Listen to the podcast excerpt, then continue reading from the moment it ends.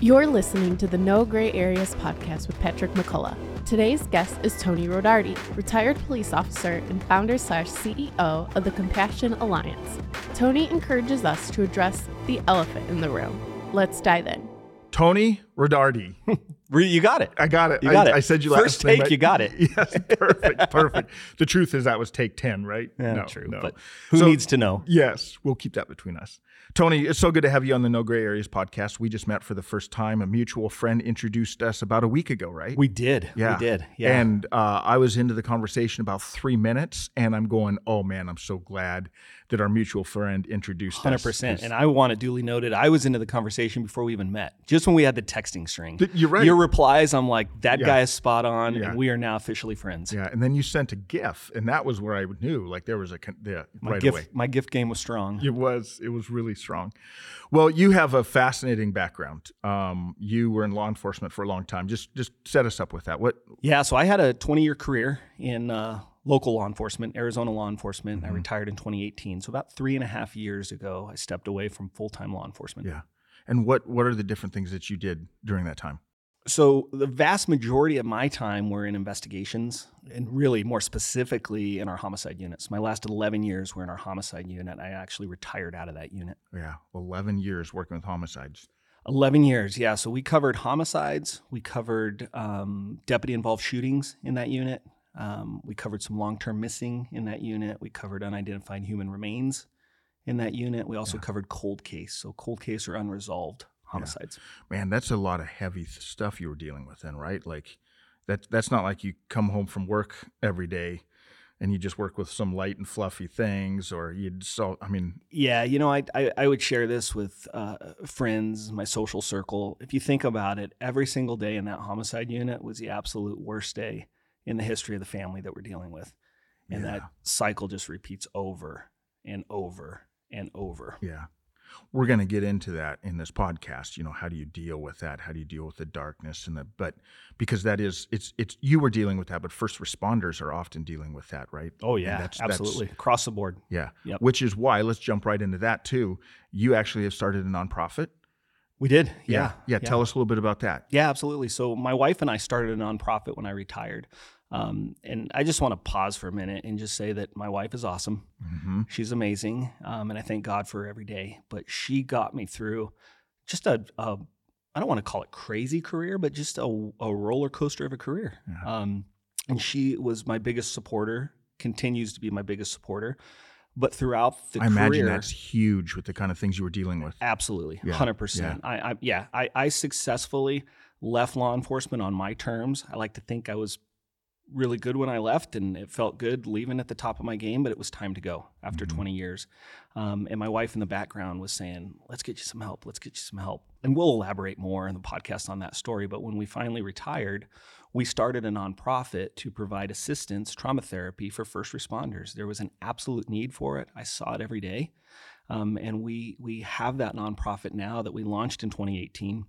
And every single day, we're continuing to advocate and fight for the first responders that need our support and care so deeply. I lived in that world, hmm you know, and we have to change the dynamics of those conversations. And we were blessed to start this nonprofit. We're blessed that it's still moving forward, and and we take it incredibly seriously. Yeah, I I have some friends, close friends. You're becoming one of those now too. That were have been first responders or are first responders, and they they should be the the heroes of our society. I mean, you are choosing to go into a, a career field where, like you said, you're dealing with some of the most desperate, heart wrenching situations. You're dealing with families that are maybe at the lowest point in their life. Yeah. Uh, so so you're dealing with that constantly, and there's no way that doesn't affect you as a person, as a human, your psyche, right? There's no way. Yeah. And if you talk to a first responder and they tell you, "Oh, it doesn't impact me," hogwash. I'm not buying it. Yeah. It affects them, but just to what level? Mhm. Um, and that's that's what we're dealing with. You know, you, if you think about it, like I went through the police academy in the late '90s. Um, we weren't talking about this stuff. I like to think the present day police academies are different, but we weren't back then. Um, and you're not getting the tools, the resources to be able to unpack what you're going to see because the reality is, and, and it's an extreme example being in a homicide unit, but I saw horrendous things. Mhm. I saw the absolute underbelly of society. Mm-hmm. Um, and the general public doesn't know how violent the, really the world is. Yeah. But the things we saw, we were never given tools to unpack that, process that, walk through that, work through that. And so that's what we're trying to do is just change the dynamics of those conversations and let our first responders know that we care deeply about them. That and I say this all the time and I'll continue to say this all the time. They're not broken. They're just a little bent, a little Yeah. tweaked. We've all been there. I, guilty 100%. Yeah. When you say changing the dynamics of the conversation, what are some of those dynamics that need to be shifted or changed? So, you know, every, and let me first define first responders. So, how we define it through our nonprofit, the Compassion Alliance, is anybody that could show up on your doorstep if you called 911. That'd be Okay. fire truck, mm-hmm. police car, ambulance. We include uh, 911 dispatchers. They're a totally forgotten people class, and they have Oh, I massive needs too. Um, that's how we dis- define Yeah. first responders. When we talk about changing the dynamics, you know, every agency's a little different. Some agencies are better. Um, some agencies are still in uh, the dark ages, but we've got to bring these conversations to the forefront. And we Mhm. have to just address the elephant in the room. We're not all okay. Let's Mhm. just start there. We're not all okay. We got to get past the, the the stigma of asking for help is a sign of weakness. Um, we got to do better about the mental well being, and we got to just address. I, I don't want to say the awkwardness, um, so I'll just say the elephant in the room.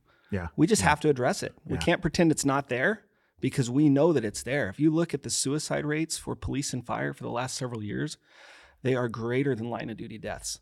That statistic in and of itself Wait. should make everybody just stop Yeah, and yeah. think about the complexity of what we're dealing with. I, and I don't want anybody to miss that. So you just said that the suicides for first responders far outweigh the. Yeah, we're losing more In the line men and women that are first responders to suicide than we are line of duty deaths.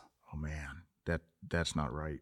No, it's Yeah, not right. that's not and that's why we need to start addressing these Yeah. conversations. Now, you know, a suicide is an extreme example of somebody that's hurting and going through serious, um, has serious needs. But what if we can put mom or dad back at the dinner table? What if we can put mom or dad back at the soccer game on a Saturday watching the kid? You get you go down this rabbit hole of seeing this just death and destruction and all these bad things, and you start holding back. You start withdrawing. Um, I was guilty of it. Mm-hmm, I started catching myself. mm-hmm. You know, I was missing dinner. I was missing a lot of things. Um, I had a great safety net in place, my wife, but not everybody has that. Yeah. If you look statistically at marriages too, alone with first responders, so many of them are failed marriages. Yeah. Um, so they may not have that spouse that's supportive, and a lot of these men and women are just completely on their own. So suicide, extreme example. But what if we can just put mom or dad back at the table, engaging in everyday activities with kiddo? Um, I think that's where we need to start. Yep. They're emotionally invested in their marriage, or they're emotionally invested with the children. Yeah, or, absolutely. Yeah. Well, there's this stigma too that you you were talking to me about when we met that first time in that coffee shop, where uh, first responders felt like if they asked for help, they were afraid of their future career as well too. Like that's something that needs to change. Like if Yeah. if I go apply for another job and then found out that I went into therapy for something, I'm broken, so I may not get my next job. Yeah, you know, and it's kind of unique. I'm I'm kind of like an old dog. I, I hate even saying that, but the reality is I've retired. Things have changed a little bit. Uh, the stigma may or may not have changed. Um, I keep saying this. I think local. I think law enforcement is better now. We're not great, but I think we're better. But when I was going through um, with the guys in my demographic, uh, there was a stigma. You, you weren't. We weren't paying you to cry. We weren't paying you to have issues. We were paying you to solve crimes. Um, you deal with that at home. yeah, you Your deal with that at home. Yeah, We- that's, we- that was the idea. yeah, we, we got to break that. Um, there's still some of that going on. Yeah. And even if that's not going on, the perception is that it is going on. Hmm. So we still got to address it. hmm Yeah, yeah.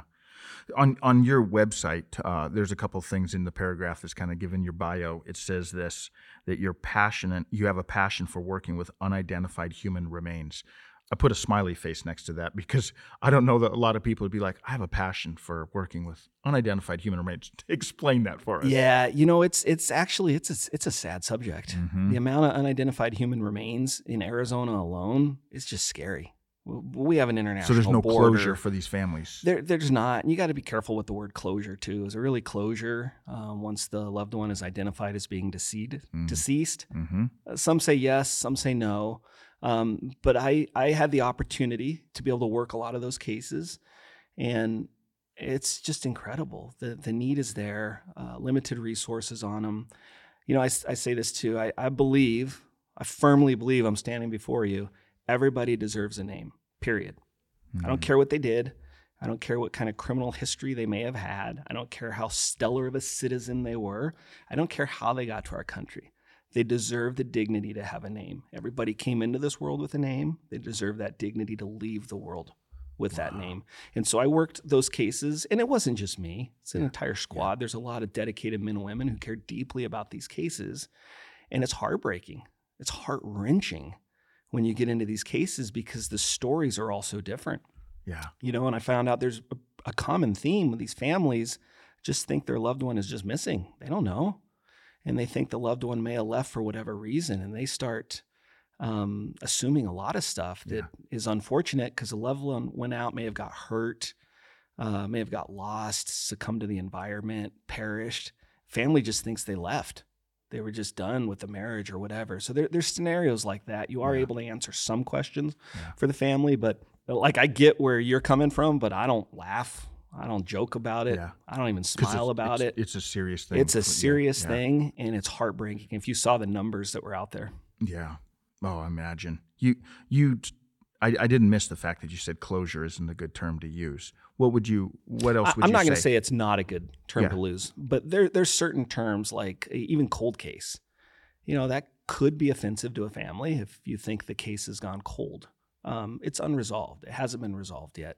Okay. Um, I just want to be hypersensitive Yeah. and look at things from the perspective of the family and the victim's family. Yeah. And I suppose the number of cases that you've worked, you can see through their lens a little bit better than maybe some of us that haven't done some. of Oh yeah, Like you, absolutely. You've sat with a lot of these families. Yeah, hundred percent. yeah. And I don't fault you to be Yeah. clear for how you react or what you think. Yeah. I just look at it differently. Yeah. And I try and look at it through the lens of the family because a lot of these cases for so many years that family's been neglected. Yeah.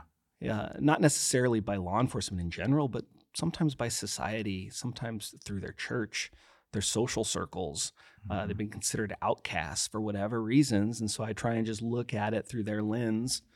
Um, and I think it made I think it made me a better detective too, being able to look at it through their lens. Yeah, I have no doubt. I mean, just sitting here talking to you, and I, I imagine you sitting with one of those families, it was beyond just business or beyond just work. Just the way that you're you're talking about the the importance of the term Yeah. terminology that you use, and yeah, what another thing that you said that you're passionate about bringing to light the needs of first responders, Yeah. and a lot of that is from your own story.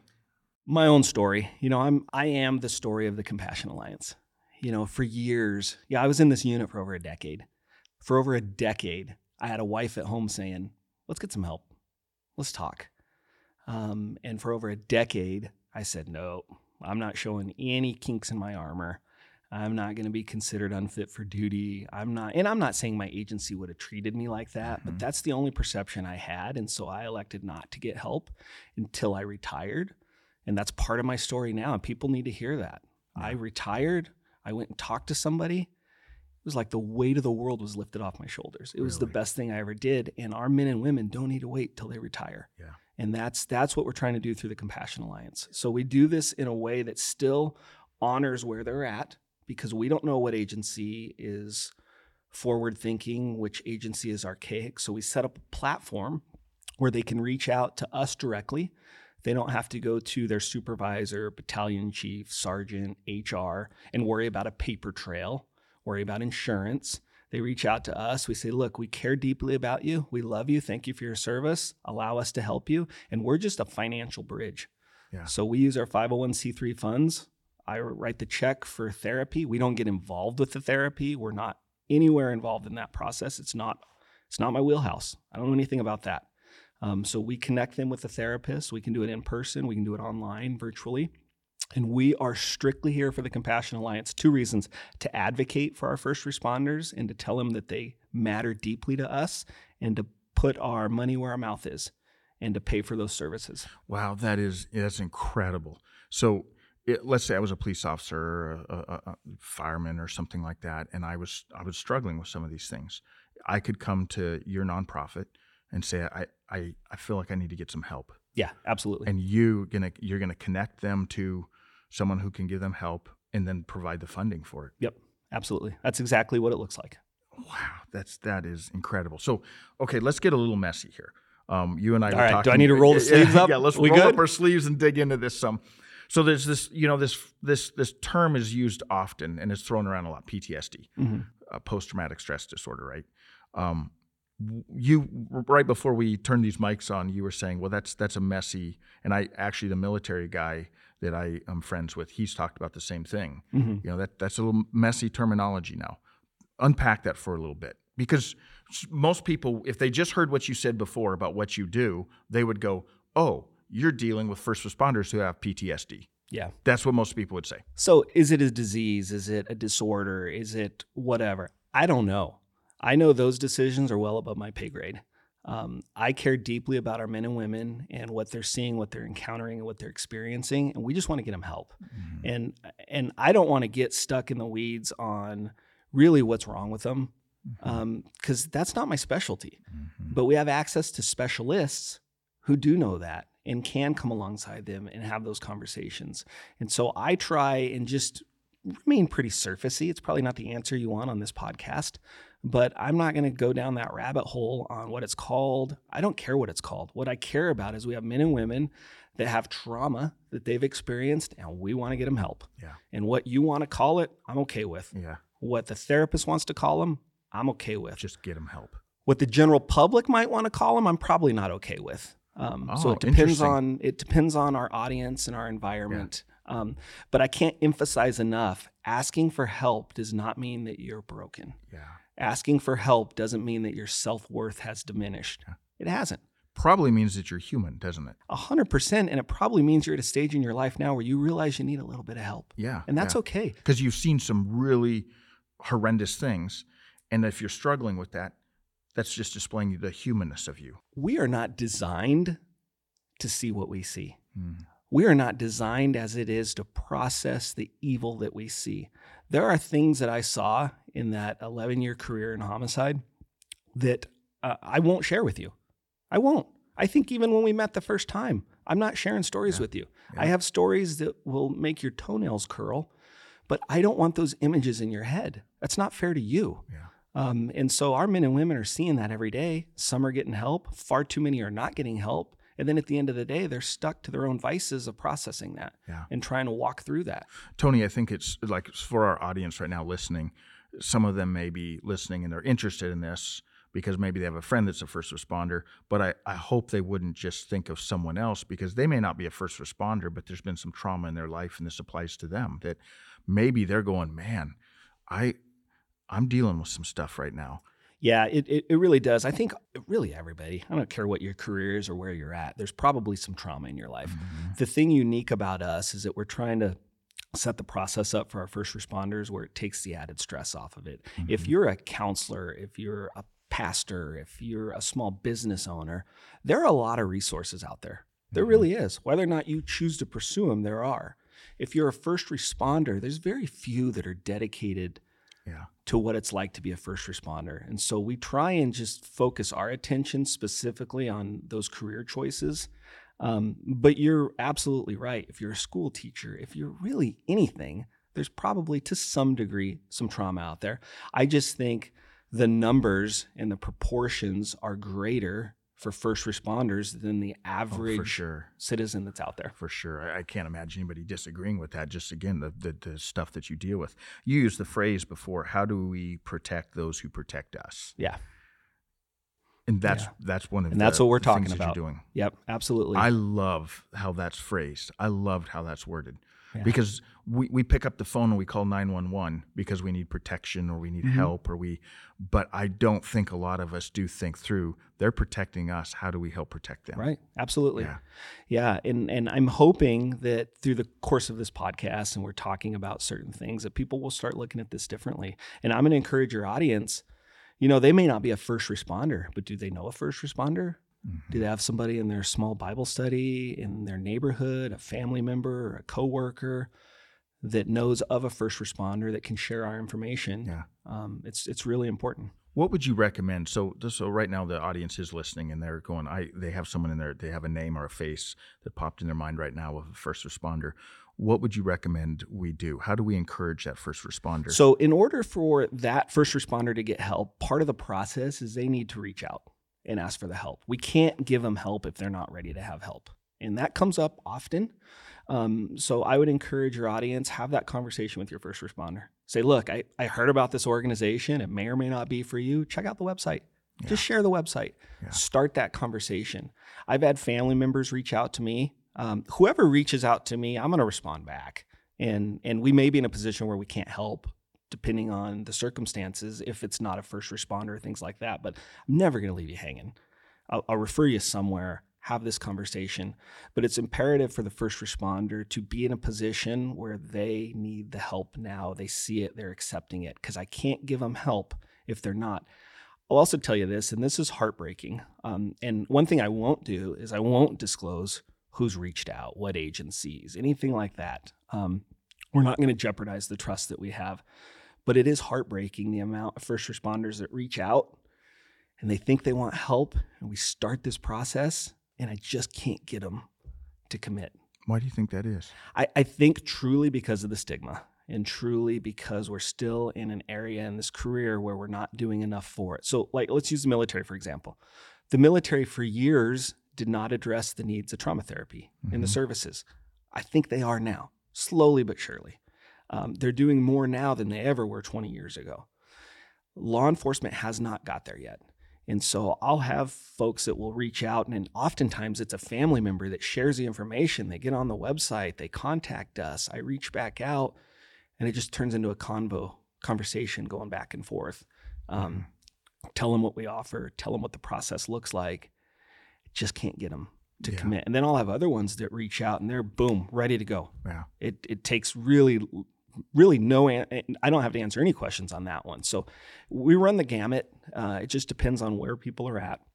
But i just want to make it clear that first responder has to be in a position in their life where they are ready for the help because if they're not ready it, we're not going to be successful at getting them help well and i love what you're what you're recommending it's a very easy tangible step to take is to just share your information which yeah right now i want to pause give us that information yeah if absolutely. so if you're driving your car pull off the side of the road right now so that you can yep. get ready to jot this down take notes on your phone but yep. if we sat down and we talked to a first responder and we said hey great organization uh, I'd love for you to reach out to them some point. Just look, check them out.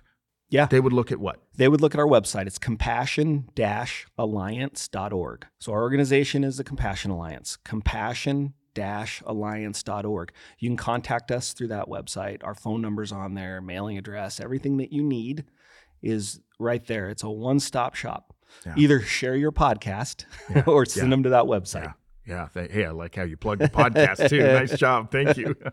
yeah, but I, I think that that's so important because what ha- and I know I know you've seen this in the sense that sometimes you may talk to a first responder and they're like, yeah, I'm not ready. They got the information though, mm-hmm. but something happens next week or next month or six months from now, and they start going, what was that organization? Because I'm ready now. Yeah, maybe absolutely. I weren't ready when you told them, but something happens, and that's not uncommon. You know, mm-hmm. sometimes it takes multiple touches. Yeah. Maybe that first touch is the neighbor, second touch is your podcast, you know, third touch is them getting on the website. Yeah. It's okay. And I want to just pause for a second too and just publicly say that's okay. That's very normal for the process to be like that. You don't have to just go right to the website, reach out to me and we put you right in therapy. It's okay. You've it's taken you years to get to this point. It may take us time to get you off of that point. Yeah. That's okay. I'm not an expert in trauma by any means either, but I've done a lot more reading on it in recent years because some close friends of mine who were struggling with addictions and some of those things, but as they started going through some of their therapy, the therapist was talking to them saying it's it's not really the the the chemicals you're addicted to. It's more connected to this trauma that you had in life a long yeah. time ago. And so I think just as a society in whole, we're starting to recognize in a in a whole better way what trauma does to us as humans. Yeah, I think so too. And I think as a society, we're starting to have more conversations about it too. Yeah. Um, when we were kids, we yeah. weren't having these conversations about trauma. We just weren't. Yeah. We weren't. Yeah, I don't. When when I heard the word trauma growing up, probably clear through high school, college years, trauma would always be like I broke my leg. Yeah, someone got hurt. Yeah. Well, they did, but it's a different type of hurt. Yeah. They're still getting hurt. Mm-hmm. And sometimes a lot more confusing type of hurt because if I broke my leg, it's pretty simple. Put the bone back together. You know, Yeah. get the. But but when something happened up here, this is so our as humans we're so complex Yeah. that trying to figure that out isn't easy. And that's why I love so much your phrase about uh, protecting those who protect us. I mean, I'm so passionate about this. Yeah. I love what you're doing, Tony, because we do have people in our city. that We're sitting in Phoenix, but whoever, wherever someone's listening, whatever country they might be listening, Yeah. you have people that wake up every day and are going, putting their lives on the line. And when I say lives, I'm not just meaning like maybe having to give their physical life, but they're giving their lives in a sense. They're they're dealing with trauma that's affecting them. Yeah, 100%. You know, when you talk about giving your physical life, if there's a police officer, they've had that conversation with themselves. I had that conversation with myself. Am I willing to die for this profession? So that in and of itself is powerful.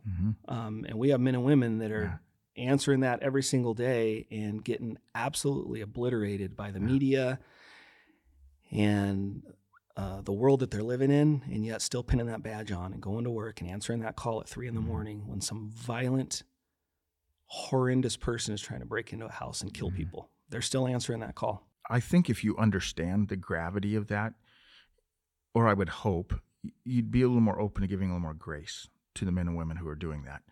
Because I'm 50 years old. And when you just said that, I'm like, I don't think I've ever had a job where I sat down saying, Am I willing to die for this job? You know, I've worked in churches and I've worked, you know, uh, and I'm in the US. So I'm not, there are people that are in churches, pastoring churches in certain parts of the world that are legitimately Sure. asking that question. Absolutely. But for for many of the listeners, they're probably going, I've never actually had to ask myself that question. yeah. Am I willing to die? So you really understand again the gravity of what uh, other men and women who are first responders are going Absolutely. through. Yeah. Yeah.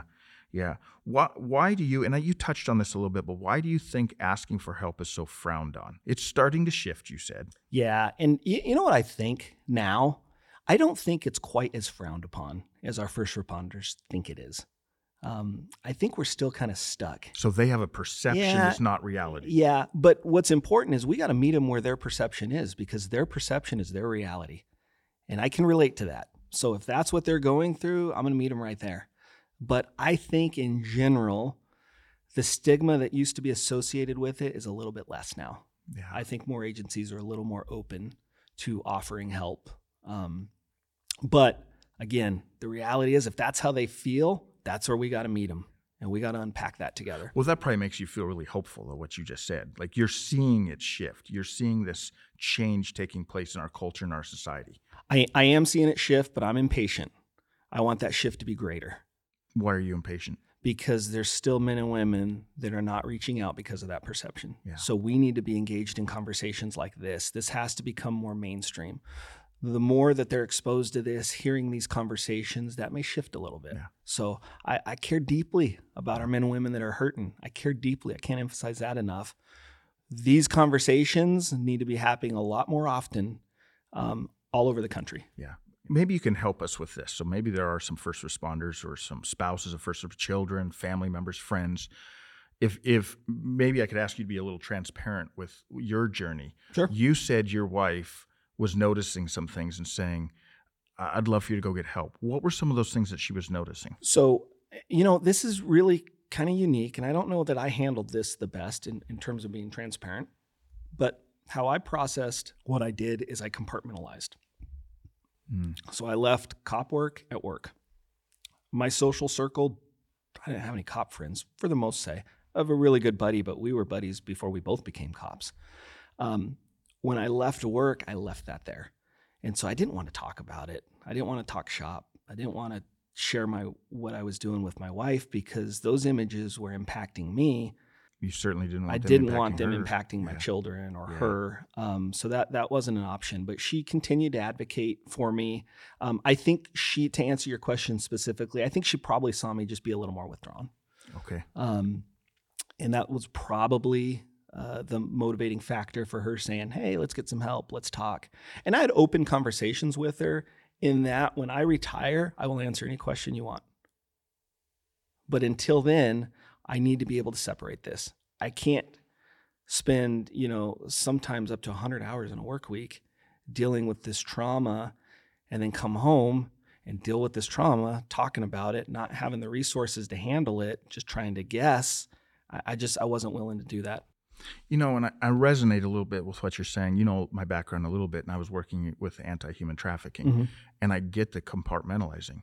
It's it's it's almost out of necessity sometimes. It's not like it's a bad thing. Like, no. I'm not. I just heard horrific story after horrific story after horrific story day after day after day. I'm not going to come home and share that with my family. So you you have to compartmentalize a little bit, right? But then there's some unhealthy things that can come come out of that. Is that what you're saying? Absolutely. And I can tell you now, you can only compartmentalize for so long.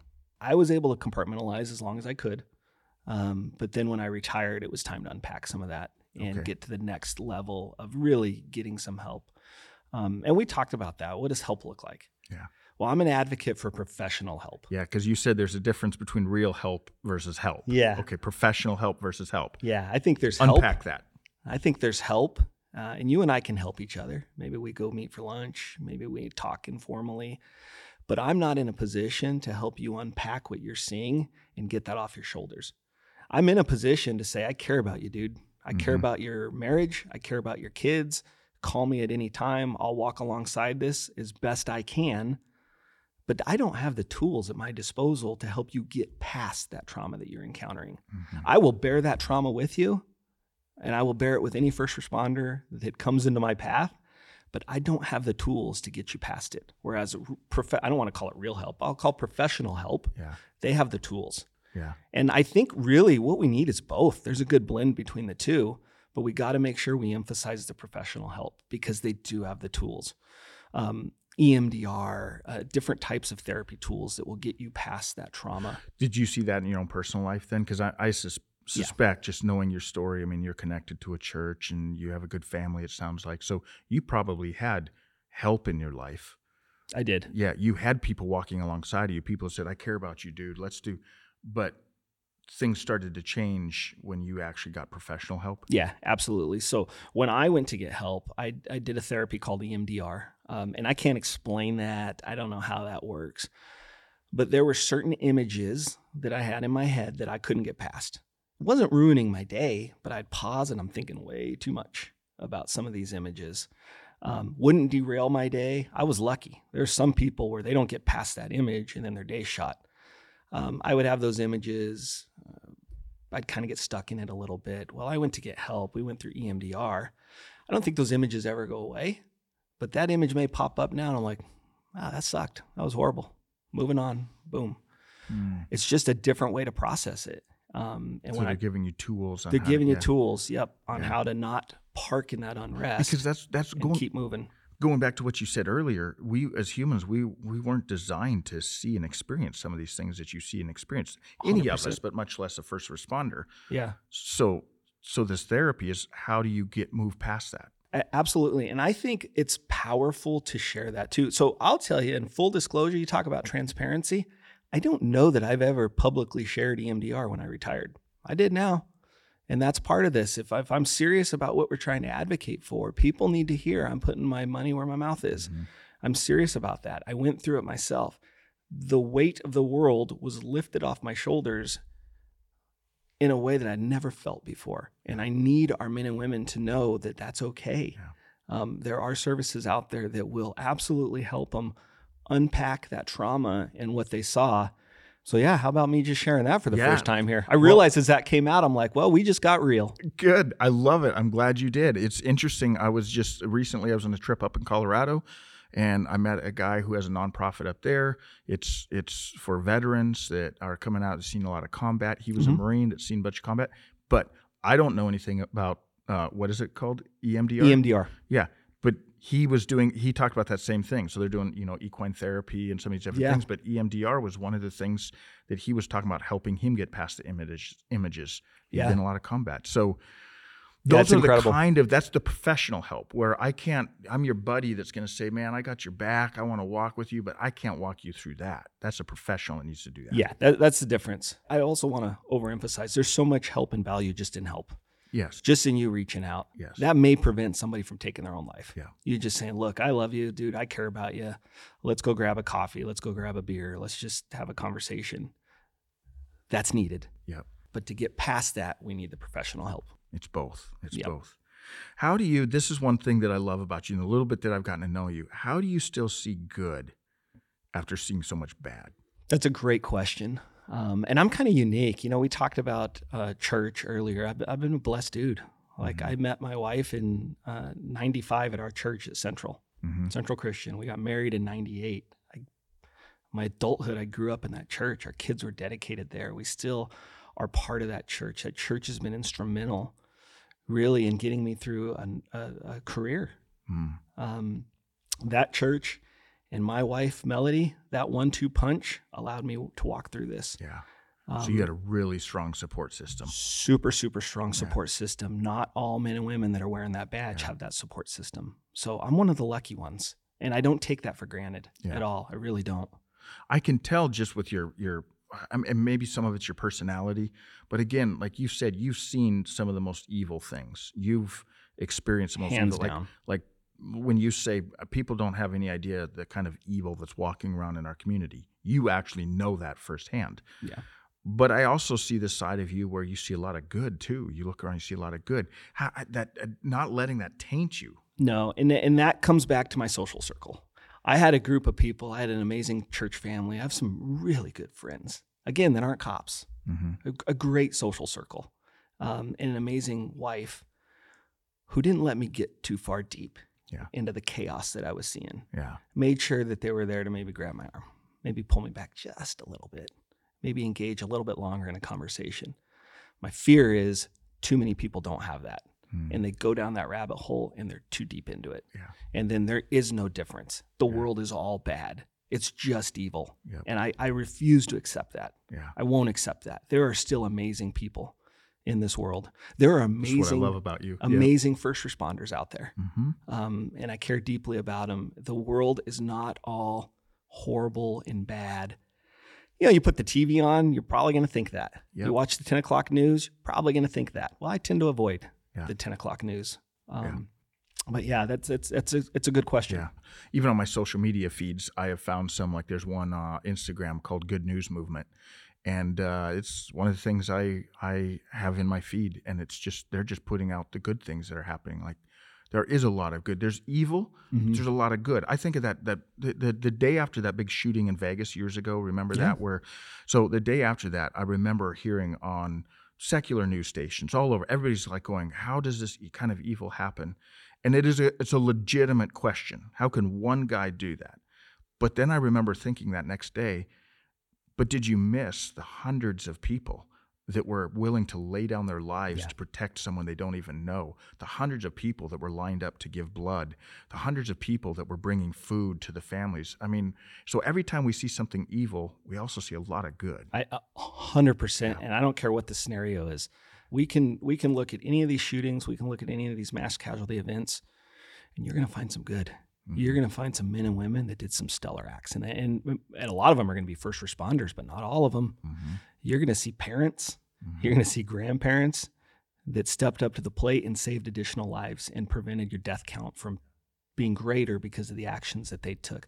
There is still good in this world. There's lots of good in this world, but are you willing to Yeah. see that good?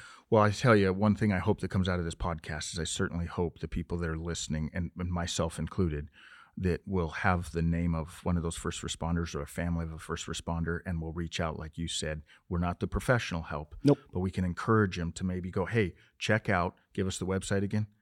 compassion-alliance.org. Yep. Check that out. Um, but then also say, if you ever need anything, uh, I'm here. If you want to go grab a coffee or a beer, you know, like you said, I'm here because you said both of those are important to Yeah, you. absolutely. All of us can be this piece. I may not be able to be the professional piece, but all of us can be this piece. I hope that certainly comes out of this. yeah. Yeah. Tony, thank you so much for what you do. We got one more thing that we do, one more element Ah, I was hoping you were going to forget about that No, part. no we're going to be like, cut. Thank you. It's been way. fantastic. No way, no way. Because uh, it's the two truths and a lie. I do this with all of our guests at the end. And again, the irony of it is we call this podcast No Gray Areas. I'm going to ask you to lie to me. But the, the audience has gotten to know you for about 30 minutes, 40 minutes here.